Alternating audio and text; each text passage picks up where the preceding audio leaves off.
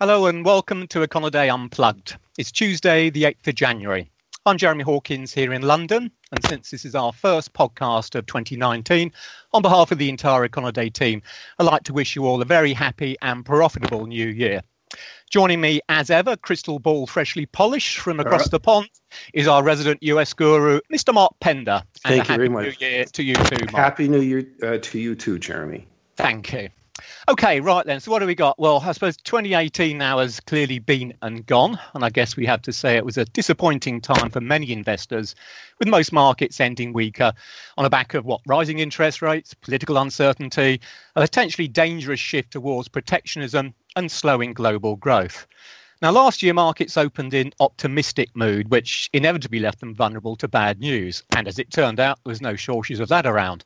But as we begin 2019, investors seem to be at least a little bit more cautious, which is probably no bad thing. That said, it's already been a very volatile time, particularly in the equity and currency markets. So it seems that uncertainty levels are high. So let's have a look then at what some of the big issues might be as far as this year is concerned. Mark, you've just had a booming employment report, but yeah. seemingly a less for, a less hawkish Fed, and you've still got a government shutdown. So what's going on? Well, I don't even know where to start. Well, let's first start with the employment report. Uh, it was a booming report, that's uh, especially true. But it, uh, e- and even though average hourly earnings, which is the standard measure of wage inflation, rose, uh, showed pressure. The act, the actually the the report is, uh, I think, uh, dovish, and the reason is is because of a, a significant. movement of nearly 300,000 unemployed moving into uh, pounding the pavement now. Uh, they are actively looking for work. This is a big stimulus, and this is exactly what the uh, labor market needs to uh, ease stress and ease the risk of uh, inflationary uh, wage pressures. So we had a rise in the unemployment rate to 3.9% from 3.7%, and that would think it would make you think that the the labor market is weakening, but that reflects these uh, folks now actively looking for work. Uh, when so, you're actively Mark, so, looking for work, you're you're considered to be part of the uh, labor right. market. So what how what's the participation rate now, and, and how's it sort of compare with normal standards or cyclical highs and it's lows? still down, but it's uh, it's up from uh, recent lows at uh, at 63.1 percent, and that was a, that was another positive in the report. Now today uh, which is uh, uh, January 8th, Tuesday, we had the JOLTS reports, w- one of the reports that hasn't been affected. We'll talk about that in a minute. Um, uh, and it likewise, the data here lag. Uh, it's also produced by the labor department, uh, the labor department, but it lags the employment report uh, by a month. But it showed uh, easing strains in the labor market in November, which uh, is a falling in the uh, number of job openings, which were far exceeding the number of hires and the number of people looking for work at 6.88 uh, 8 million in November, down from 7.1 in October. And so that there too is a, a little bit less inflationary. Uh, job openings were were have never exceeded uh, the number of uh, unemployed until last year. That was really a hallmark, and really was at the very heart of the what, what the Federal Reserve uh, was concerned about, which was um, uh, uh, strains, a scarcity in the labor market that would not only be inflationary but would contain uh, business expansion. Businesses can't find um, the people they need. Uh, so, but when do you want to talk about the breakdown of all the uh, the government shutdown? I, I know the folks want well, to hear in, about in, that in a nutshell, I think you know on the big question. I think people are starting to ask now that, as as I understand it, this shutdown has been going on. Is it, is it the second longest we've seen something like that? Yeah, it's a little bit has a different feel than the other ones. Uh, well, well, the real case, I suppose, you know, bottom line stuff is: is it now lasting long enough to actually have some kind of economic, economic impact? Uh, if the the amount of people who are affected uh, it, uh, or, or are at risk of being affected is about eight. It's just under uh, a million eight hundred thousand, which is about a half a percent of the actual total labor force. Uh, so um, that is, you know, on the margin, a significant uh, possibility of uh, disruption. Um, certainly, it will uh, slow things down, and if it does slow things down, that would ease uh, the pressure on the Federal Reserve to raise interest rates, which could become a market positive. Uh, boy, that's a hard call, though. Uh, and it's such in flux and it's such an unknown.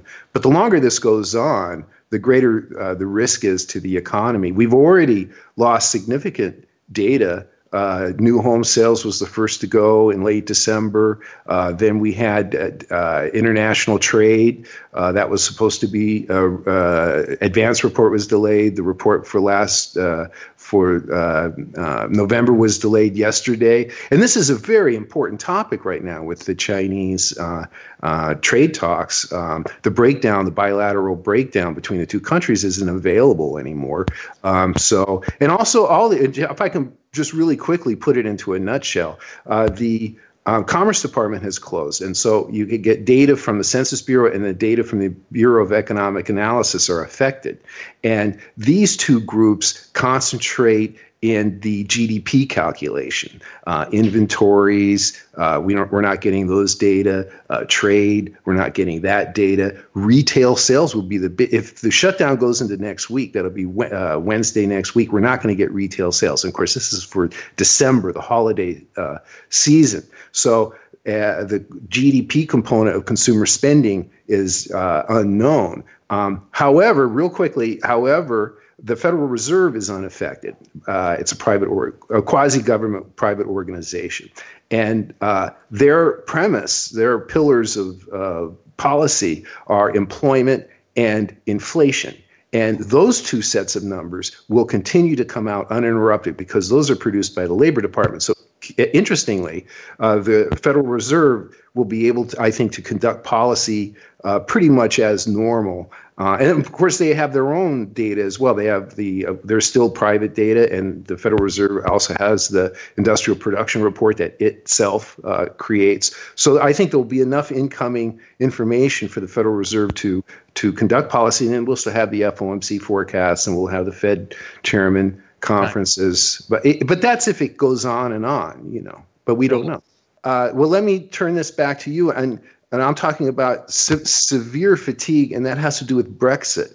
I mean, oh, dear. how, how much can this go on? And I know it's it's getting more and more important, but as we as we're getting to what may be the finish line, I, everyone's running out of gas. As soon as you mention the word Brexit, I can hear people nodding off. Um, yes, sadly, we can't start uh, 2019 without talking about Brexit. It is, it's really, as you suggest, it's going to be the dominant feature as far as European financial markets are concerned for the time being. What do we know so far since uh, we last had the pod- podcast? Well, to be honest, not a great deal. Um, if folks remember, what just over a few weeks ago now, the government was due to present its Brexit withdrawal bill um, to the House of Parliament. It decided to pull it at the last moment because it didn't think it would get it through.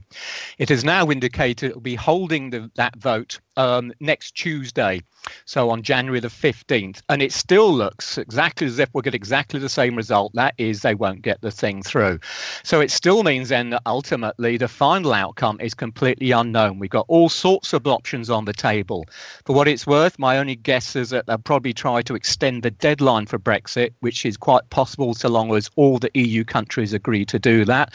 But there's a chance that the government might fall. There might be, there might ultimately be another referendum. But it really is a case to just watch this space because it's going to have a huge say in what happens to not just sterling markets but eurozone markets as well. So for Europe, I think you know the first point on the radar is got to be next Tuesday when we get this uh, UK parliamentary vote.